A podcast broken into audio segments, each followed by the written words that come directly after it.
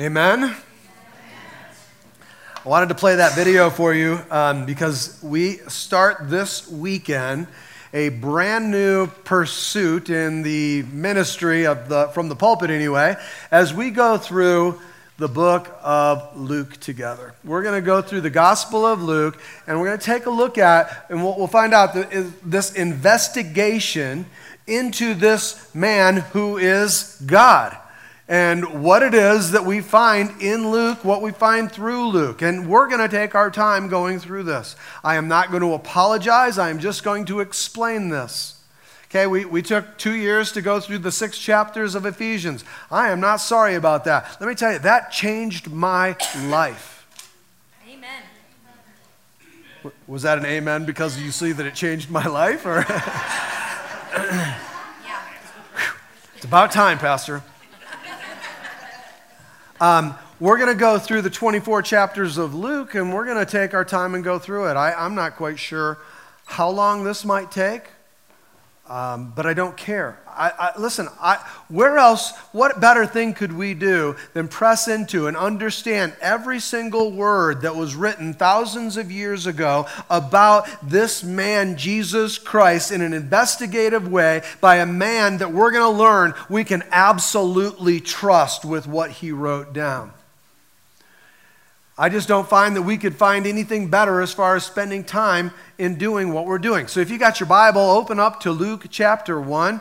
If you don't have your Bible, you can open up your phone and you can go to the church app and you can go to the sermon notes, New Life of Tooele. You can search that in the App Store and find it, download it, and you can open up down at the bottom. Uh, I don't remember, there's a little button down at the bottom and it'll take you. Let me see what that button says. No.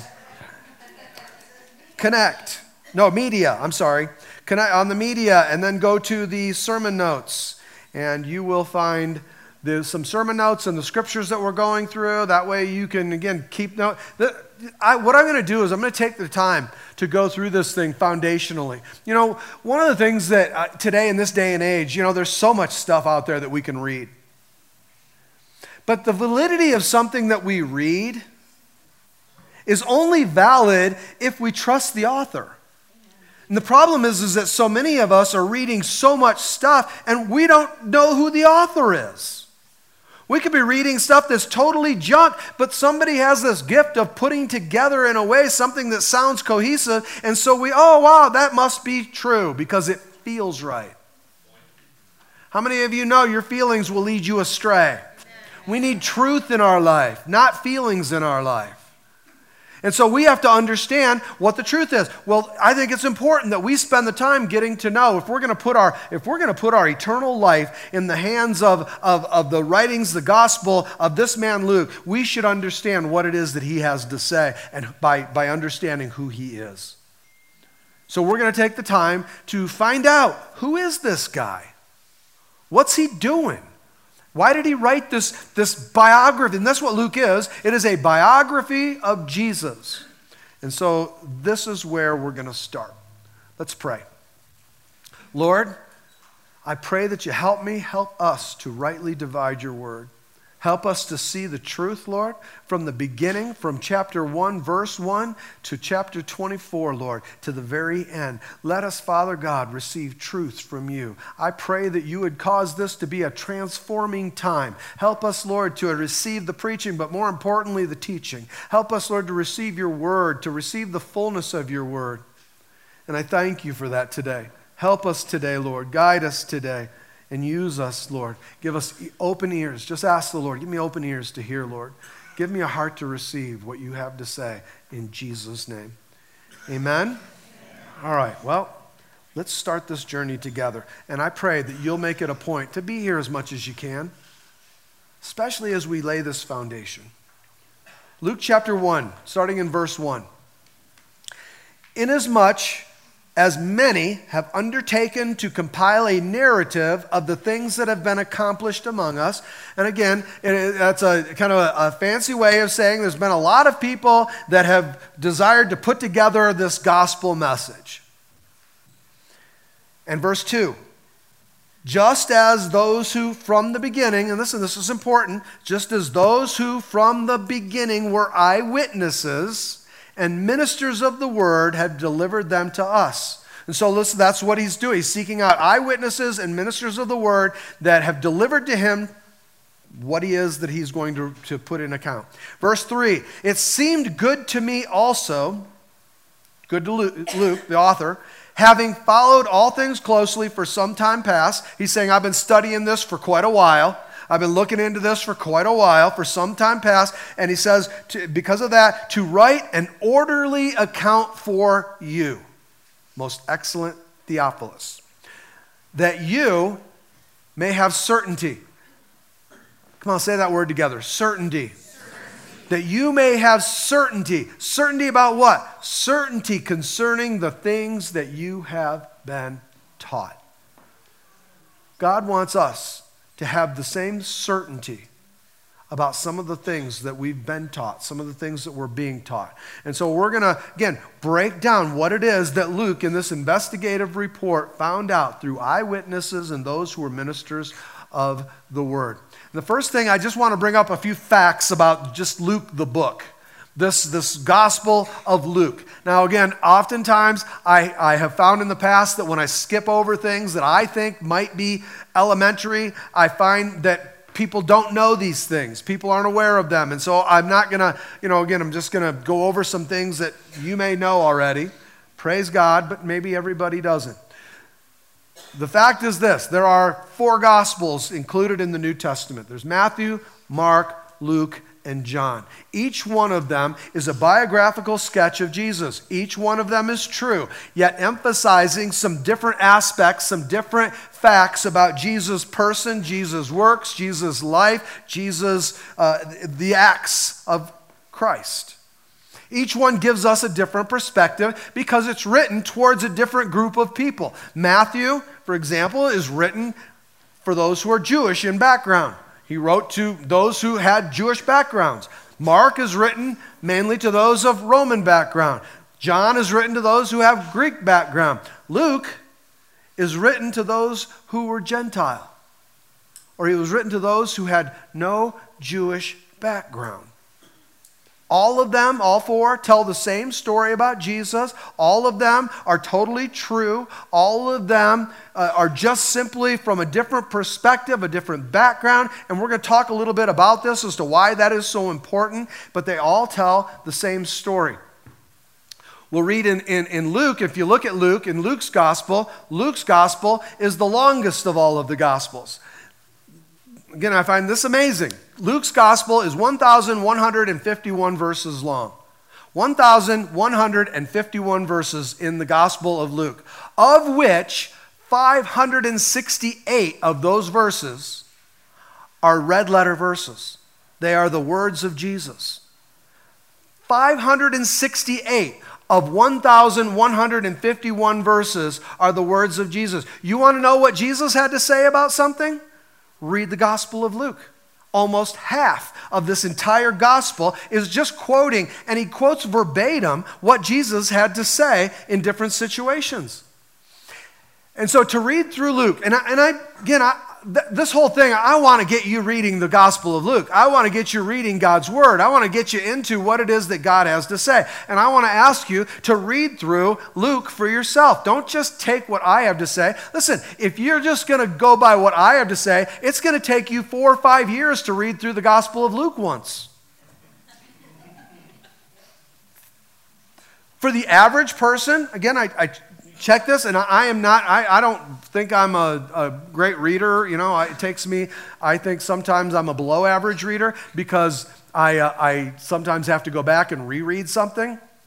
I'll read it and then i realize i got distracted and i wasn't even thinking about what i was reading and so i got to go back and i got to read it again because i got to go back and find out what i missed. Come on amen? Yeah a lot of, a lot of bobbing and weaving going on there so, but average, it take you about two hours to read through the entire Gospel of Luke. Two hours. That's not so bad, is it? That means this that if you took, for the, for, for the Gospel of Luke, if you took 15 to 20 minutes a day, you could read through the entire Gospel in a, in a week. If you made a decision to read through the Gospel of Luke every week while we're doing this sermon series, you could literally go through the Gospel of Luke some 400 times. Praise God. Didn't get a very hearty amen on that. I, I would challenge some of you to that, but I don't think that there's too many of you that would probably take it. By the time you've gotten through it two, three hundred weeks in, you're going to be like, I don't know that I want to do this. I am going to ask you to do this. During our time of fasting, on January 20th through the 30th, I'm going to ask you to read through the whole Gospel of Luke in that time frame, in that 10 days. It's two, three chapters a day. Is that really, is, is that too much to ask? I mean, we should, we're going to be reading something. Listen, if you're a Christian, you got to be reading something. If you're a human being, you got to be reading something. You know, if you don't read and put things in, if you don't learn new things, your brain starts to atrophy. You need to be learning. You need to be reading. You might as well be reading the gospel, reading what God had to say through this man Luke about his life. I'm going to ask you all during this time to read through that. I'm also going to ask you to set an ambitious goal that maybe you can't and won't read through this once a week. But I'm going to ask you, as a member of the church, I'm going to ask you during this time of this sermon series, as we go through it, no matter how long it takes, to once a month read through the Gospel of Luke. Once a month. Two hours. It, come on, is it really too much? No. Two hours to read through once a month the Gospel of Luke. And I, and I know there are some of you saying, no, not going to do it. Why? I don't know. I'm just not going to do it. Probably because, if you be honest, probably because, no, I'm not going to do it because you told me to.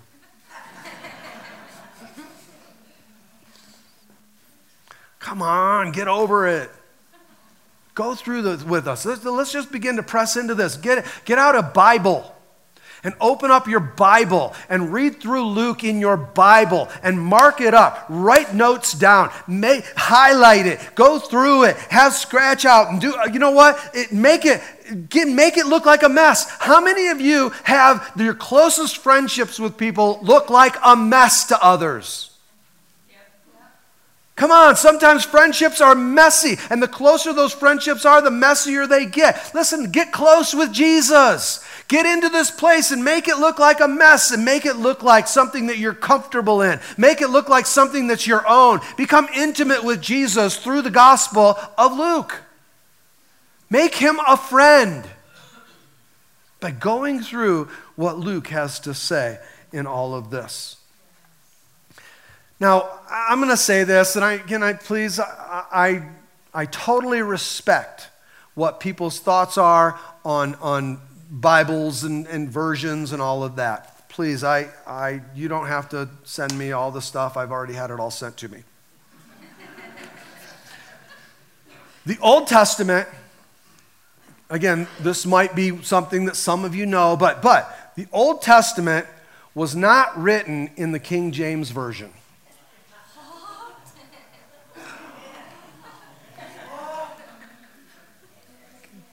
It wasn't. It wasn't. The, the King James Version is a translation of the Old Testament that was written in Hebrew. All right? And it, again, it's a translation. The New Testament, which was written mostly in Greek, some Aramaic, is also a translation. It was not originally written in the King James Version that we all take. So, and again, I totally respect. I, listen, I, some of my friends, some of my best friends are King James only people. I respect that. I don't, I don't have a problem with that. Read your King James Version, please. But I do believe that there are a lot of good English translations, and not all of them are the King James Version. Okay, now in my studies, I always go back. Uh, my concordance is off of the King James Version. I always go back and compare notes to the King James. I read through all the different verses in different translations so that I make sure that I'm getting a good understanding from all these different translations. But the one thing that I have found over these last few years is a, a translation, and, and th- I'm only telling you this because this is the one I'm using as we go through this. Got to use some translation. I don't want to use a different one every week. So we're going to use the ESV because I have found it's the English Standard Version. It is a really good, solid, literal translation of the original, the Hebrew and the Greek, the Aramaic. And I, I just, I really appreciate the way that it all comes together. There may be some of you who don't agree. I perfectly respect that. All right? But I'm just explaining this so that this is, you know where I'm coming from as far as just translating through this. Amen? All in agreement on that? That's a little bit about Luke. That's a little bit, just a little bit. We'll press into some of this stuff more as we go forward, but that's a little bit about the book. Now let's look at the author. Who is the author of this book? We read through those first four verses, and one of the things that we would all notice is that there is nobody taking responsibility for this writing. There's nobody that says, hey, this is, I wrote this book. There's no name in all of this. The author doesn't give us his name. And in most of the New Testament books that we find, we find that the author gives us their name. Most of the books that Paul wrote, he wrote in the very beginning, My name is Paul. He told us right up front, I am a disciple of Jesus Christ. This doesn't begin that way. He doesn't say, Hey, my name is Luke. So, how do we know that the Gospel of Luke was written by Luke? I know what most are thinking. Duh. His name is on the title.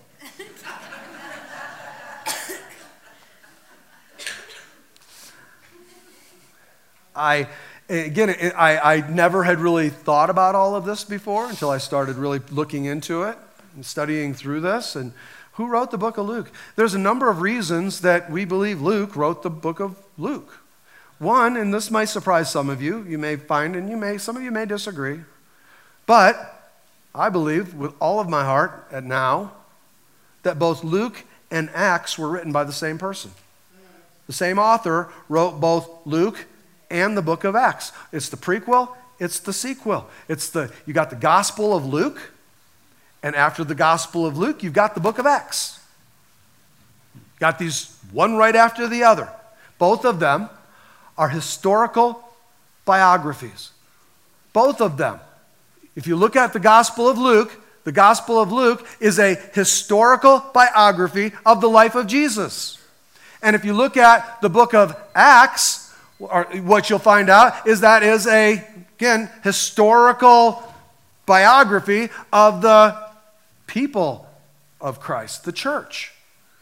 And so he gives us these biographies here about different things. And both, if you look at the very beginning, and we just read this in, in the Gospel of Luke, but it's also in the book of Acts, both are written to the same guy. They're written to the same man. And Theophilus, it's in the opening of both the book of Acts and in the Gospel of Luke. In both of those books, the Greek is almost identical in the impeccable way in which it's put together. It's absolutely perfectly and impeccably put together by somebody that was very educated, somebody who had a great understanding of the language, somebody who was very articulate, somebody who had the ability to put things into order in an investigative way. Whoever wrote one wrote the other. Whoever wrote Acts wrote Luke. Whoever wrote Luke wrote the book of Acts. Now, the book of Acts, you'll see, is clearly written by Luke. He authors Acts. You see in there that he's the traveling companion, he's the friend, he's the co worker of the Apostle Paul. And he says in there over and over again, places in Acts where he says, We went here, we went there, we did this, we saw that, we said this. And again, distinctly telling us he was there. He was with Paul. He was there through all of this stuff that was going on. And so Luke is the one who wrote the book of Acts. The same person who wrote the book of Acts also wrote the Gospel of Luke. It's all one big, long historical explanation. And, I tell you, when you start looking at it this way, it will change your, the, the, the thought that you have as you go through this as to what it is that's been put in here. It's, it's a historical explanation of Christ and the people of Christ. And it all goes in order. Now, also, we, we may find, and there's some, probably some people who, who have some conflict and we're not sure about the book of Acts. You know, we find that today, but back in the second and third centuries, all the church fathers, all the church founders, all of those that were in the very beginning, all of them, all completely agreed that Luke is the one who authored both Luke and Acts. They did not have the question that some of us may have. They, are the, he, they all believed, and all of them believed, that Luke was the author. The Gospel of Luke, and this is important, the Gospel of Luke, I believe, was written in 62 AD, and the, the, the book of Acts was written in 63 AD. Now, again, I think it's important to understand that that's about 30 years after the death after the burial, after the resurrection, and after the ascension of Jesus Christ. It's about 30 years after all of this happens. I realized when I was standing there looking at my dad's gravesite that my dad was my age about 30 years ago. And I realized, wow, you know, because I'd been reading some of this and studying through some of this, and I realized that, wow, you know what, there was probably, some of the people were probably dead that had seen and been a part of what Jesus went through, but not all of them. You know, 30 years from now, if, if I was to still be around 30 years from now, some of you may not be here. But many of you will be. But not for much longer. My point is that there's this historical window right here a window of opportunity for interviewing those who were eyewitnesses, those who were the original people who saw, who were a part of the testimony. And that window is closing. It's 30 years afterwards. And so Luke is taking advantage of this historical opportunity, this strategic time to do this investigation. And I keep saying that because I'm going to show you as we go on in this that Luke was doing just that. It was an investigative report that he was doing, and he's investigating through eyewitnesses witnesses and church founders what it is that actually happened in documenting all of this as it goes so that he can put together and write these two books of the New Testament the Gospel of Luke and the book of Acts. Now, you also might find this to be interesting. I found it to be interesting, but I also found it to be really important. You know that in the New Testament, and, and again, I, I, you put these writings together. You put together the book of Luke and you put together with the book of Acts. And those two works together, you have the largest contribution that was made to the New Testament. I know we all think Paul was the largest contributor. You know what? Paul wasn't the largest contributor to the New Testament, Luke was. If you've been through the New Testament, there's 13 books that Paul wrote, possibly 14, just depending on what you believe about Hebrews. Paul for sure wrote the most books, but some of those books, you know, were only like one chapter long. Most of them were short works. They weren't a big, long, in depth kind of study. If you take and you break down the, the words, the sentences, and the verses, you'll find that Luke is the largest contributing author to the New Testament. He gives us more te- New Testament than anybody else. This guy, Luke. I thought, you know what? This, is a, this should be important for us to find out who this guy Luke is. If he's going to give us that much, and again, you'll look at Luke and look at Acts, and you'll find something that's set apart from some of the other writings. You'll find some writings in there that are very descriptive and very detailed and, and in chronological order. He uses, he uses a lot of words to describe a lot of things. He didn't leave anything out. We'll also find in Luke, there in the Gospel of Luke, there's some 40 some things that are not included in the other Gospels that are in the Gospel of Luke. He includes all of these things, and I just, I love that. He doesn't give us the shortened version, He doesn't give us the Cliff Note version. He gives us the full thing. He gives us a descriptive, historical, factual, detailed account of what it is that He found in this investigative report. And again, this is important. If you omit Luke from the New Testament, you omit the largest contributor to the New Testament. Now, I did not know that before. And I, I find it extremely important. And again, it gave me some more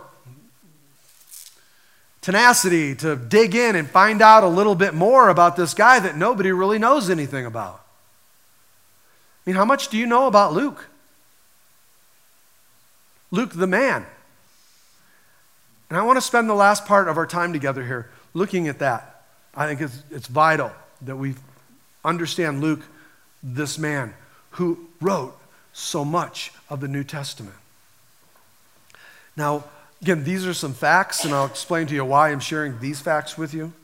But Luke was probably not a Jew. Can you imagine that? The largest contributor to the New Testament was not a Jew, he was a Gentile. Can you imagine? A Gentile. You know what that means? That means that Luke, the man who, the largest author, contributing author to the New Testament, Luke, that means he did not grow up understanding what it was to go to temple. He didn't go to temple. He didn't grow up understanding the law. He didn't know the law. He didn't, he didn't keep the Sabbath. He didn't know what it was to read the law. He didn't know what it was to go through the scribes. This is important too. Luke grew up as a Gentile. He wasn't waiting for the Messiah. He wasn't looking for Jesus. He was a Gentile. It was his name is Gentile, which means that again he was given given at birth. He was given a Gentile name, which means that he was non-Jewish in upbringing in the home in which he was there, but also traditionally. There are some of you that have been raised in some tradition, and so that tradition is really tough to break. Some of those thoughts, some of that, you know, it's really tough to break some of that historical tradition, family tradition. And Luke was endowed with that sort of tradition. His name was a Gentile name, his name was Luke or, or Lucas, which again means that he didn't grow up like the church people did. And again, it gives me great hope because this is the truth about that. That Luke or, or Lucas, guy, he didn't grow up going to church. He didn't grow up meeting with God's people. He didn't grow up reading God's word. He didn't grow up being filled with church ease. He didn't grow up about with all these things. Look at, he didn't grow up with all that stuff. He was a Gentile, which means that he was raised in some other kind of home which is probably like many of you were raised in some kind of home that was a other than that kind of home. You didn't know all the religious you didn't know all that church stuff. And some of you look at it and think, oh my goodness, you know what? I wish I'd have been raised that way. Man, let me tell you, God used a man, Luke, who was raised like you in some other kind of home, so he didn't have to undo all that religious tradition before he could truly use him the way he wanted to use him. Some of you, God wants to use you. He wants to, he wants to use you in a powerful way, and it's not because of your background. For some of you, your lack of religious background is something that God can use in a profound way because He doesn't have to untie everything before He starts to put things back together. And Luke is a prime example of somebody who was powerfully used. Listen, this guy was a Gentile. He was not a Jew, raised in some other kind of home, and God used him to be the largest contributor to the New Testament. And all that being said, Luke, and again, if you look it up in your concordance, you'll find this. Luke is only mentioned, this guy is only mentioned three times in the entire New Testament. Three times. And in one of those, as I read the scriptures that he was mentioned in, I became totally jealous. I thought, I want to be a guy like that because I saw that and I thought, this is the most amazing testimony that anybody could ever give. This amazing way in which he's described. He's given one of the, the highest compliments in the entirety of the New Testament. In, in 1 Timothy chapter 4, Paul says this Paul says, he says, everyone is gone. Now, just think about this for a second. Can you imagine what it was like to travel with Paul?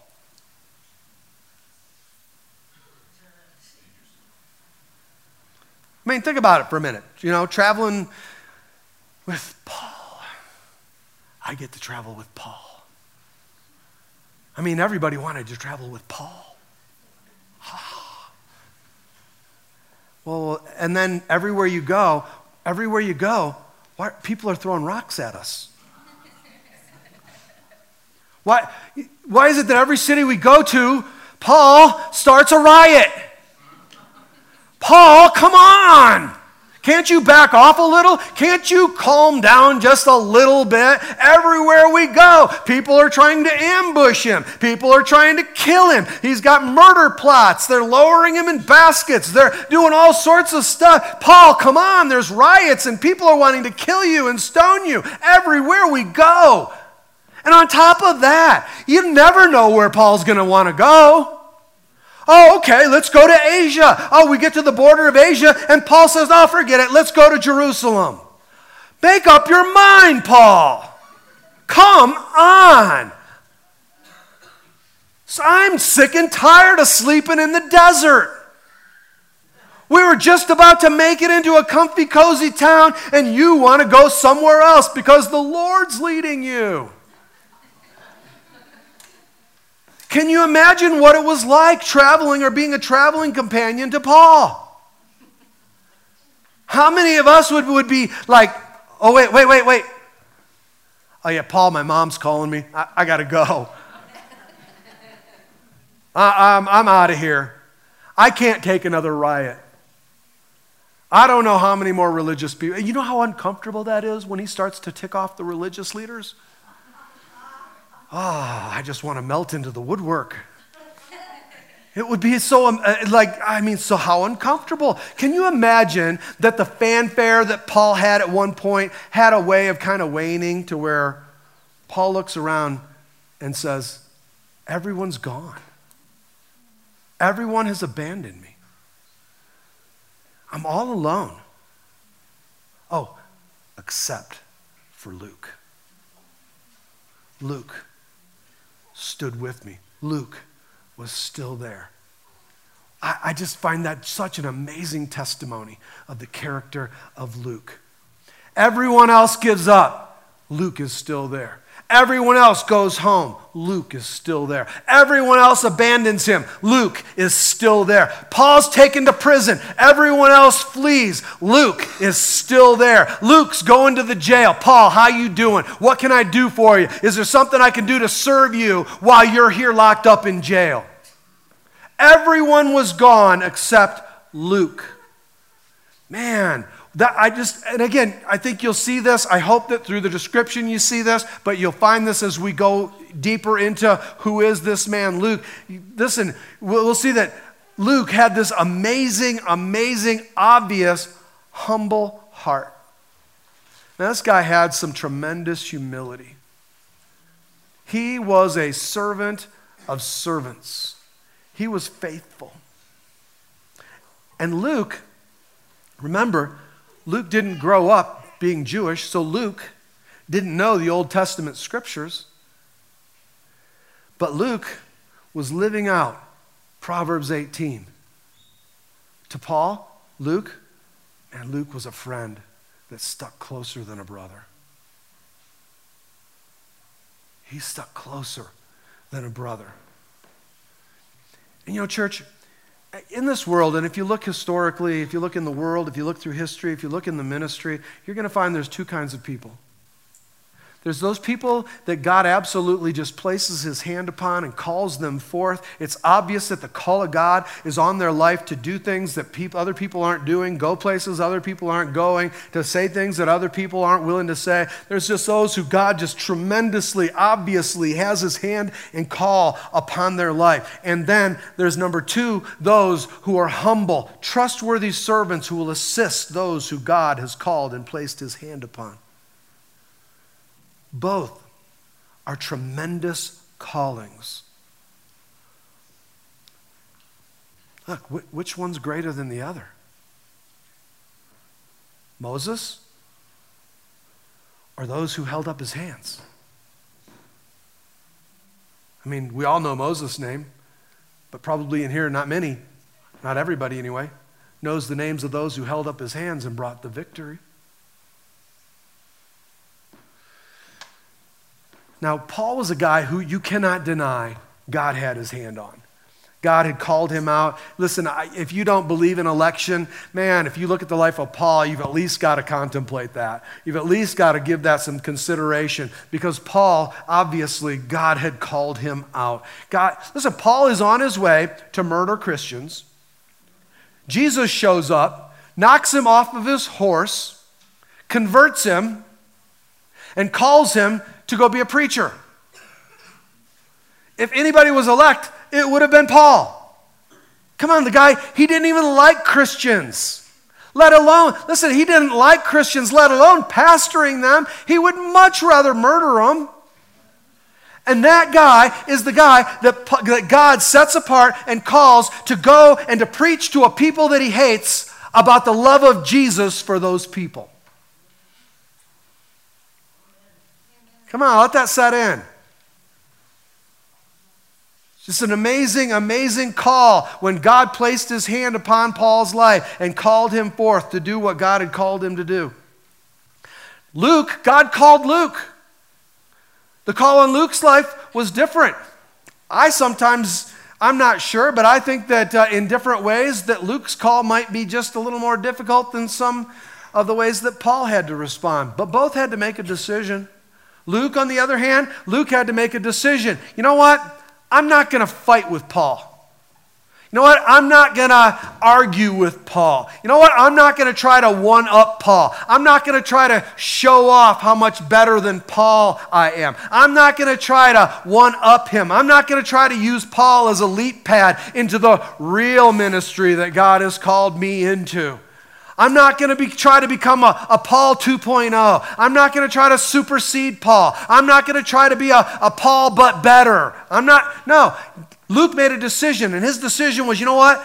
I'm going to serve Paul, and I'm going to help Paul and I'm going to come alongside Paul, and I'm going to be his traveling companion, and I'm going to be his friend, and I'm going to stick close to him, and I'm going to be his researcher, I'm going to be his helper, I'm going to be his crutch, I'm going to be his confidant, I'm going to be trustworthy, I'm going to, I'm going to be his personal physician.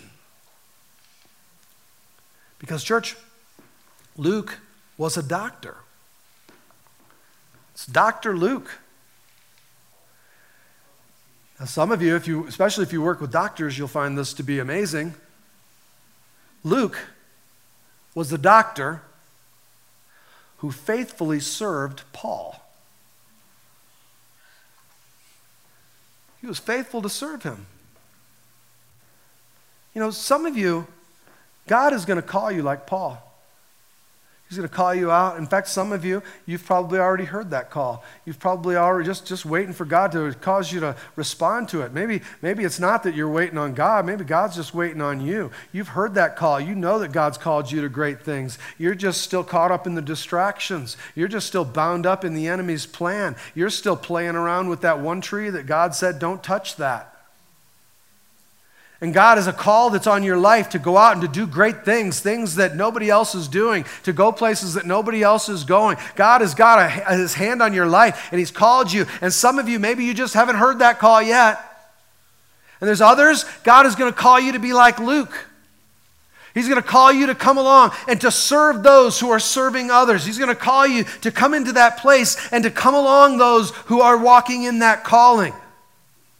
But I'll tell you what, and this is what I mean by I think sometimes the call for Luke would have been more difficult. Because imagine this doctor, how much humility it would have taken for him. And he had a humility, obviously, he had a humility that few people have. He had the kind of humility that, especially in our day and age, is really tough for people to want to exhibit because we think of it as weakness. We, we think that, you know what? No, no, no. I, am just going to do this for a while until I can springboard over Paul. Till I can go do what. And, and that's not what Luke did. Luke had the kind of humility. Look, Luke, this guy who went through all of this, who wrote the largest portion of the New Testament, he's only mentioned three times. Three times in Scripture. And one of those times, Paul pays the highest compliment to him Everyone has abandoned me, except for Luke. And Luke was an educated doctor, a highly educated doctor. Colossians 4:14, the second place, the third place is in Philemon, but Colossians 4:14 says Luke is the he's the beloved physician. He was a medical doctor. Now, for a lot of people, and I know that I've had these questions myself, I'm going to kind of take a, a, a little sidetrack here for a moment. But how many of you have wondered, often like me, wondered what is the role of science and medicine in our Christian faith? You know, what, what is that? Because, I mean, and I think that Luke becomes a really good example for that. Because sometimes, and I, I got to be honest, you know, being raised up in a, in a very charismatic background, I, I, you know, I think some of these things have come from my mouth before. Well meaning Christians, but off base, I believe. Well meaning Christians who will say things like, well, you don't need a medical doctor. You don't need to go to the doctor. You just need to pray and trust God which you do. Amen? Amen. You, you, you don't need medical insurance. You just, just pray and trust God and, and walk in faith. Amen? Amen. Well, a lot of people say that. I, we, Joni and I, we were gone this weekend, or last weekend, and we were up. There's this guy that lives up there by Joni's parents, and, and uh, he's in his 80s. And we got talking to him, and we were talking about, you know, just some of these different things. And anyway, it came up medical coverage, medical insurance. Part of it was because he had this big black thing on his nose that looked like you should go see a doctor. And so we were talking. He said, "Oh yeah, we don't have medical insurance." We and I said, "Well, what do you do?" He said, "Well, you just pray and we just walk in faith." And then he looked at me like I was some goofball. Like, aren't you the pastor? And, and so I you know I let that go, but I couldn't get my eye off this big black thing. And I thought, you need to see a doctor. And so uh, then we got talking in the house and stuff, and, he, and he's, he's, got, he's got a nice place on a bunch of property, and he, and he said, Yeah, we, we don't have insurance on our house. And I thought, You have a wood burning stove burning 24 hours a day in your house, and you don't have insurance? He said, Oh, no, we just pray and we just trust God to take care of us. And then he went on to tell me about his weapons arsenal and the stockpile of ammunition that he keeps for the last, for the end days when the apocalypse happens. And again, I wasn't trying to argue, but I thought, oh, you're going to trust God for some, but not for everything, huh?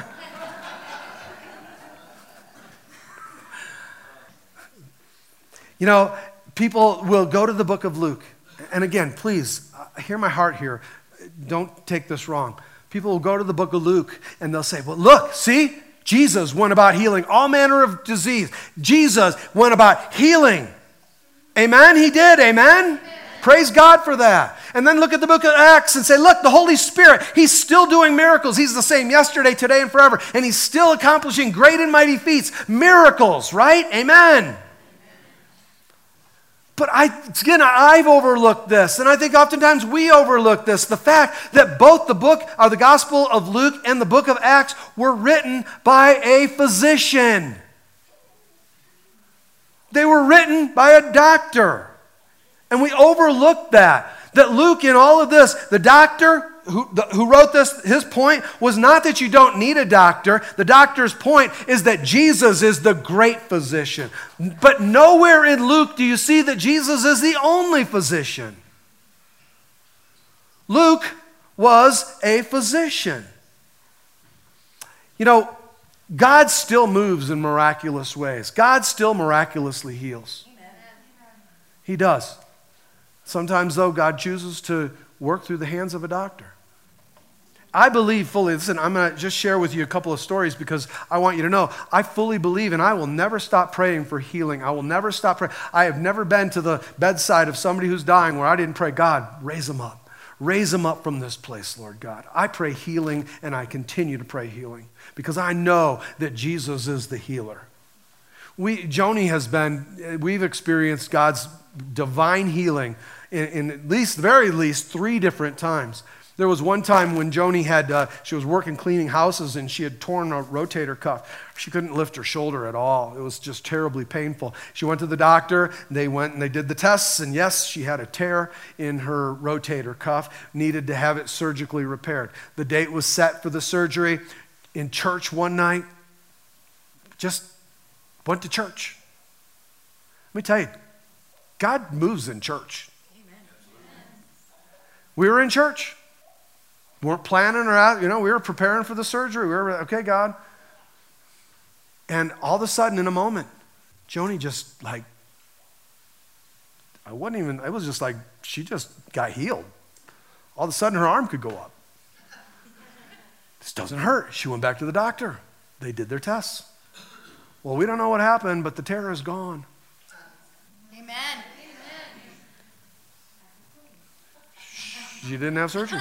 There was another time where she had, uh, she had TMJ. We didn't know what was going on, but she had this terrible, terrible pain. Couldn't open her mouth, couldn't chew, couldn't, no, I mean, it was terrible. Went to the doctor, diagnosed her with TMJ. You need to have your jaw broken. It needs to be reworked and rewired so that your jaw can work again. Great. We had that scheduled. We continued to pray in church one night. God just all of a sudden Again, I can't explain. I don't know. I, all I know is that she went into church and she couldn't open her mouth. She went out of church and was able to open her mouth. Pop, something just popped, and, and God just healed her in that. She went back to the doctor. Doctor confirmed. Well, uh, somehow you don't need surgery anymore. Joni spent years struggling with fibromyalgia debilitated her, struggled hardcore. It really took a, a, an effect on our family, on our kids. She was pretty much bedridden for you know a period of years, and we, we really struggled. We went to doctors. Nobody knew what to do. Nobody knew. All they could do was just give her more pain medication. And so, you know, it was either she was in tremendous pain or all doped up. And it was really a difficult time. Well, we went to a service one night. This, this pastor, this evangelist, this missionary from Pakistan. God sent a Christian from Pakistan.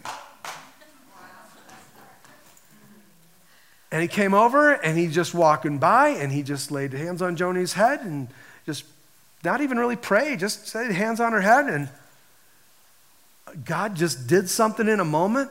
But after years of struggle, she left church that night with no pain and hasn't had any of that pain ever since. Now, listen, that did not happen because Mighty Mark stood in this profound faith that said, We're just going to stand for healing. Listen, we were struggling. I am so thankful that God said that it only takes faith the size of a mustard seed because I'm telling you, that's all I had left was just enough mustard seed to hang on to. It was not because of me that Joni got healed, it was in spite of me that we experienced that healing. But Jesus Christ is a healer, and we continue to cry out for healing. But listen, during all of that, we weren't neglecting to go into the doctor. If God wanted to use that venue through which He gave these men gifts to use that heal to bring healing to her, then we were going to do that. I, I'm just telling you, we were going to do whatever it took and whatever it took to see that healing come. Because sometimes God does work miraculously. Never stop praying for the miraculous. But let it be confirmed by your doctor. Amen? So Luke was this guy. Luke was studying medicine. You, you, know, he was working as a physician, formally educated. Let me just say, I think as Christians, I think that we need to do that. I think there's a lot of Christians that have pulled out of the formal education department because it's become so secularized. It's become so, so anti Christian. And part of the reason, not all, but part of the reason that so many of the secular institutions of higher learning that, have, that we're, we're seeing a darkness overtake it is because so many Christians are pulling out. Or being reconformed to change our views and change our patterns to become secular rather than letting the light shine in the midst of those dark places. I think as Christians, we need to understand our faith by understanding and going through what Jesus had to say, what Jesus did, who Jesus is. We need to love Jesus and be involved in medicine. We need to love Jesus and be involved in science. We need to love Jesus and be involved in the law. We need to love Jesus and be involved in government government. We need some of you to love Jesus and run for public office.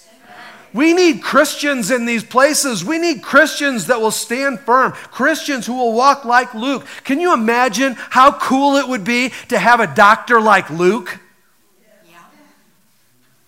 Man, this guy Luke, who, who comes and, and he, like he's the smartest of the smartest. You got, you got the smartest doctor there is, and he's ministering to the physical needs. And then before you leave, he stops and he lays hands on you and prays over you for longer than he met with you.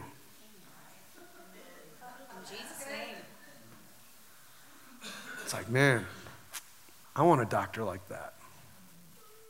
Wouldn't that be amazing?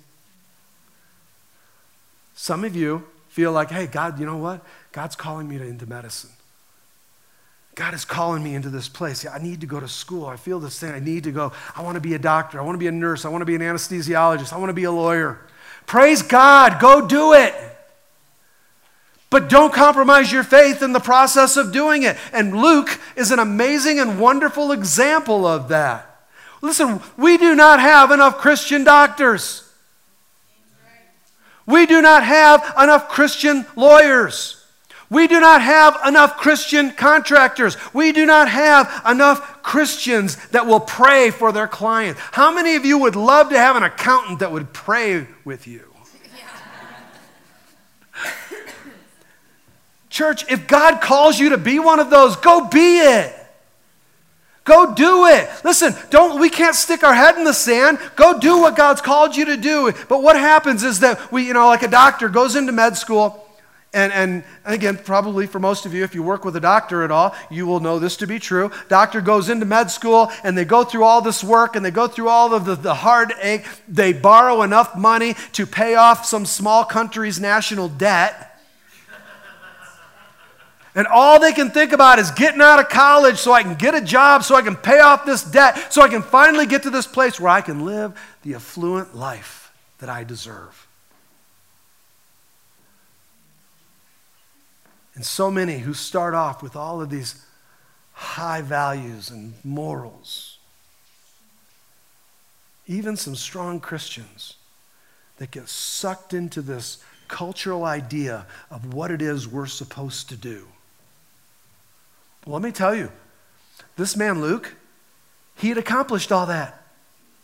He had already done it. He had graduated. He had finished his studies. He went through. He was officially a doctor. He was a physician. And you can tell by the writings, he was a very highly educated man. His writings were very articulate for that day and for that age. He was he he put things in order. He had things in place. He was a great historian. He put all this together and he wrote all this out in an impeccable way in a day and an age when only 10% of the men could even write.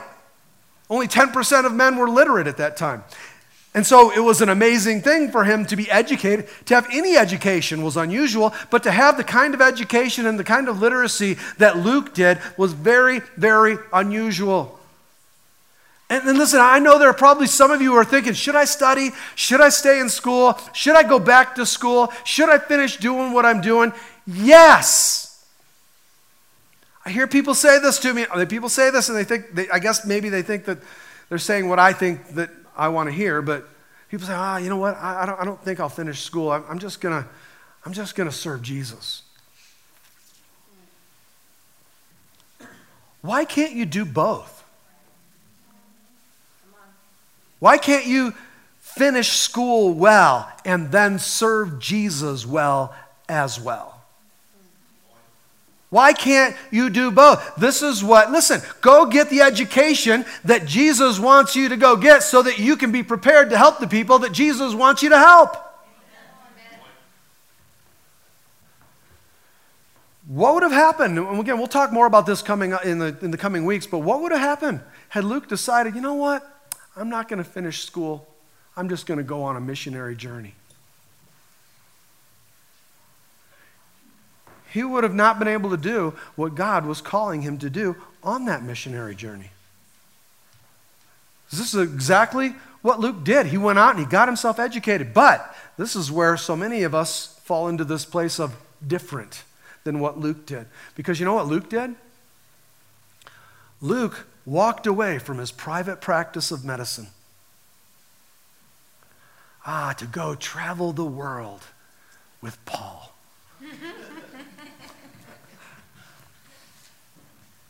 I mean, to travel the world. He walked away from all of it. He walked away from his medical practice. Why? So he could do this investigative report and he could go and he could write these two books of the Bible. And that God was going to use the education, use the, the intellect that he had for the cause of Christ.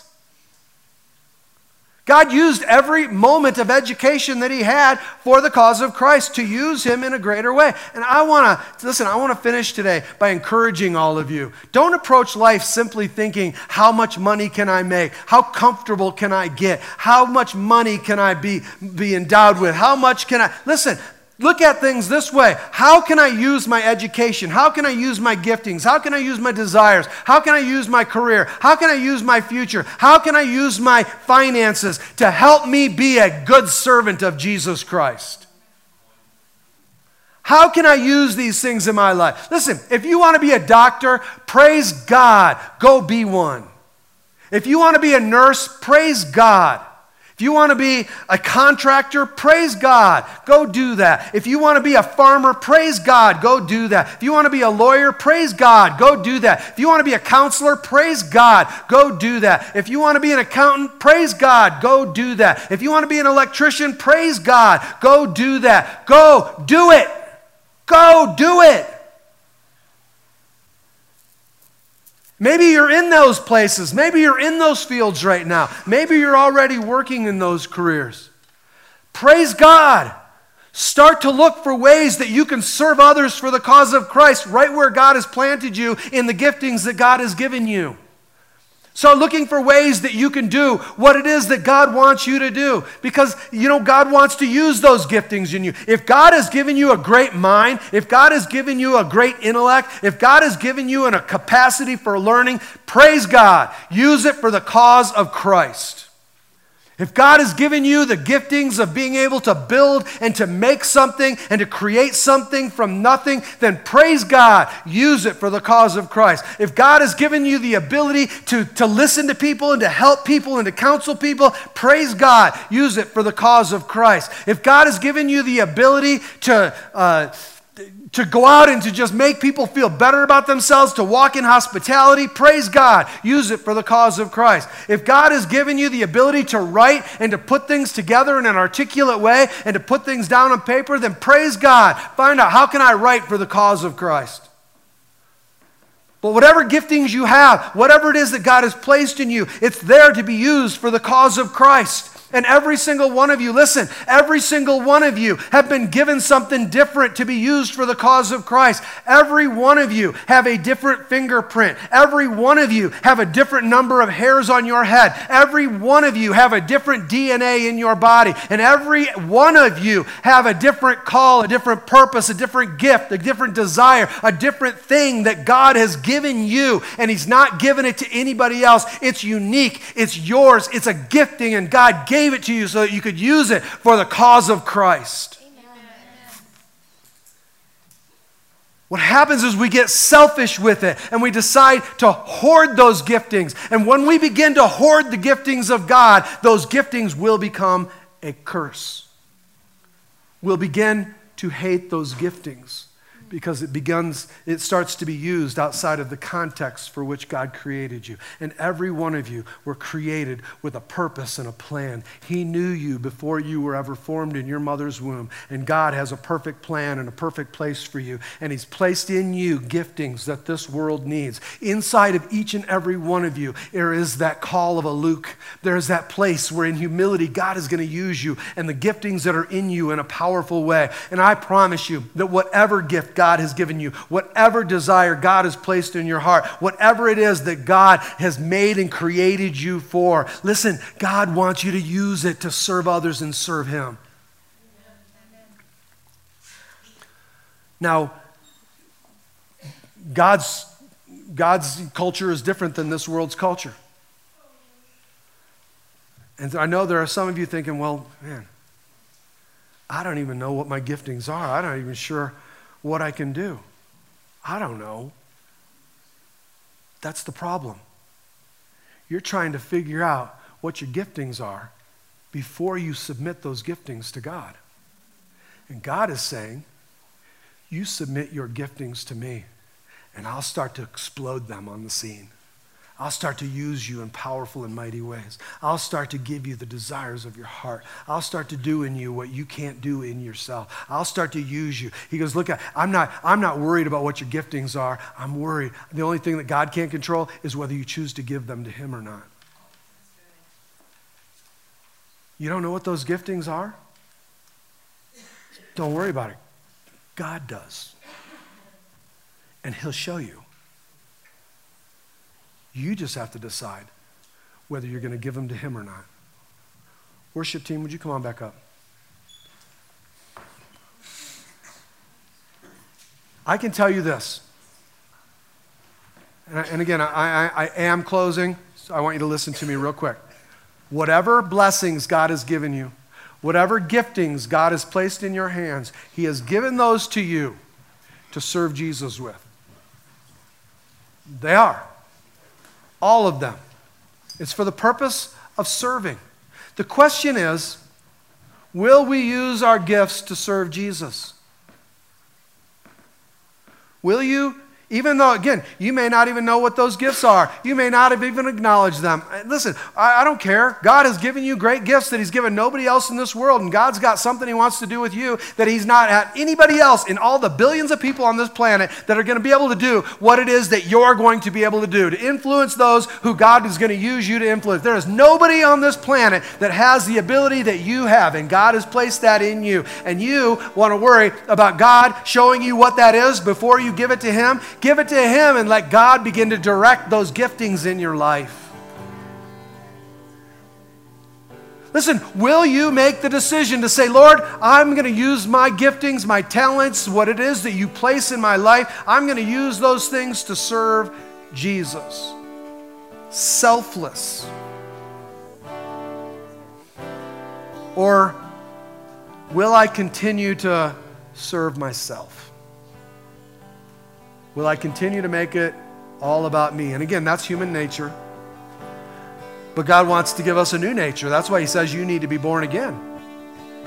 So He can give you a new nature, a nature that doesn't want to be selfish Oh, we still are because the flesh rises up. But a nature that says, no, when you hear a message like this, you go, oh, that's what I want. I want to be selfless. I don't want to be selfish. Forgive me, God. Move in me to change my heart. I hope and pray there's at least one of you out there that are having that kind of discussion inside yourself.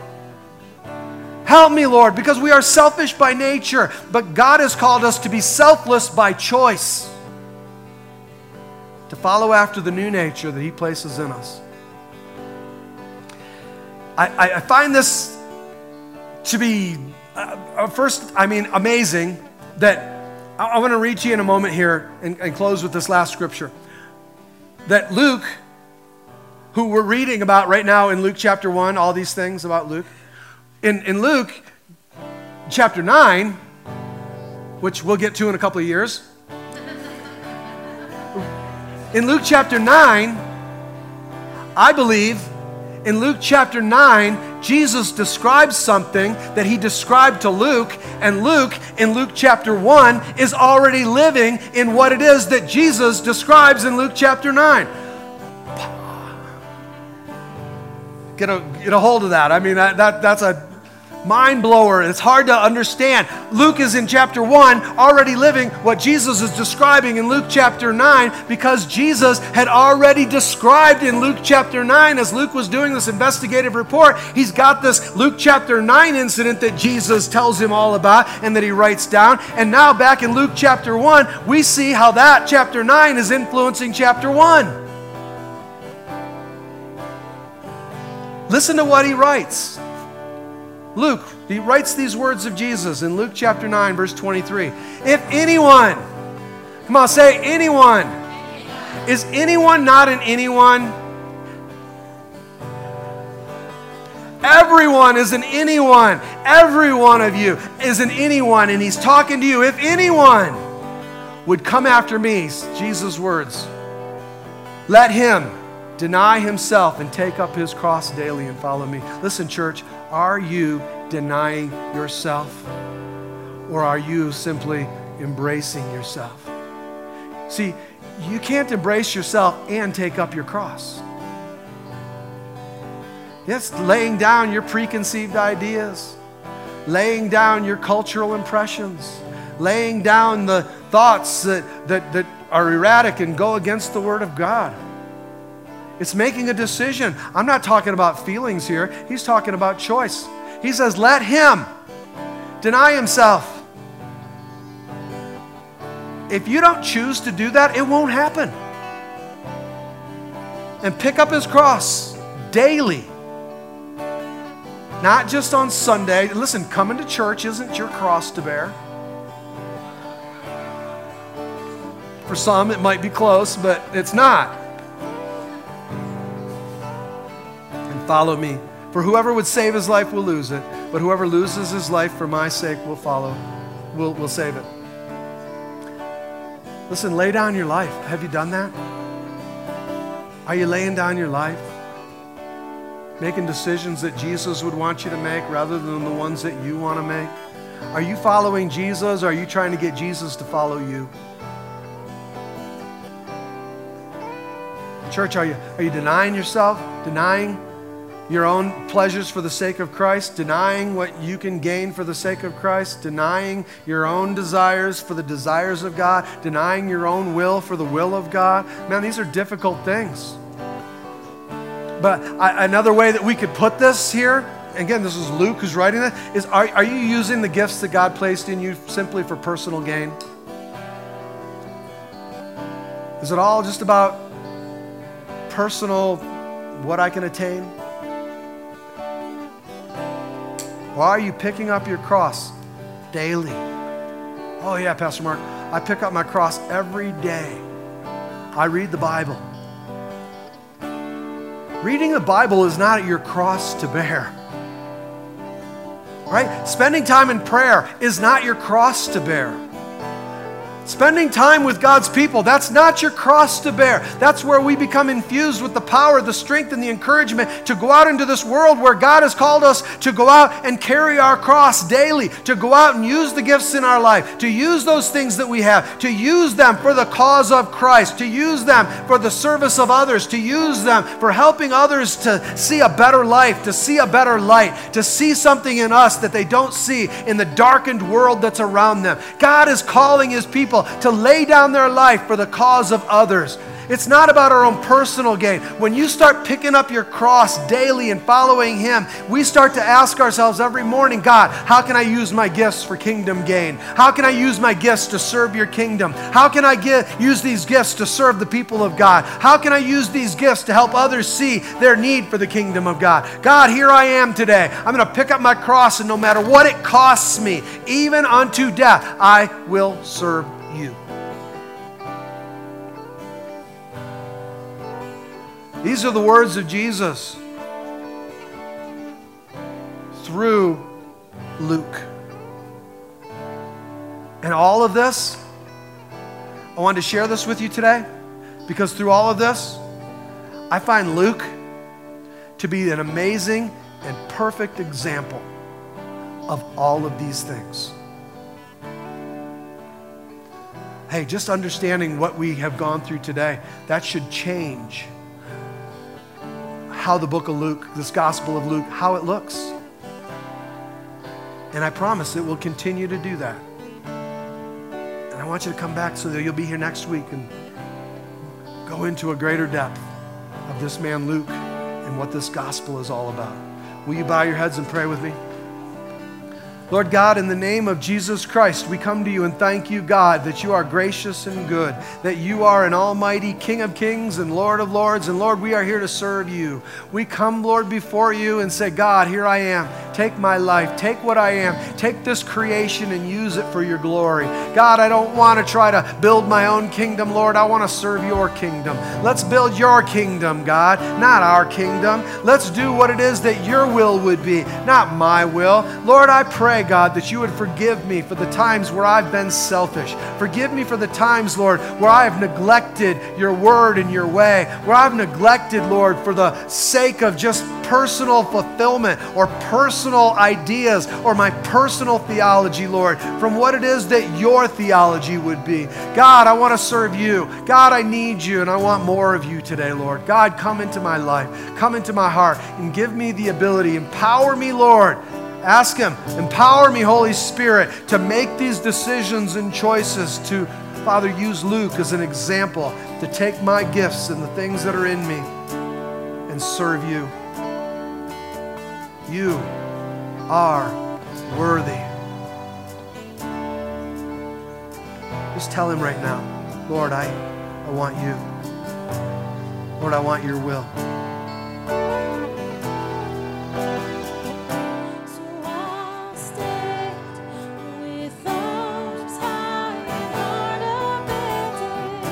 Let's stand up.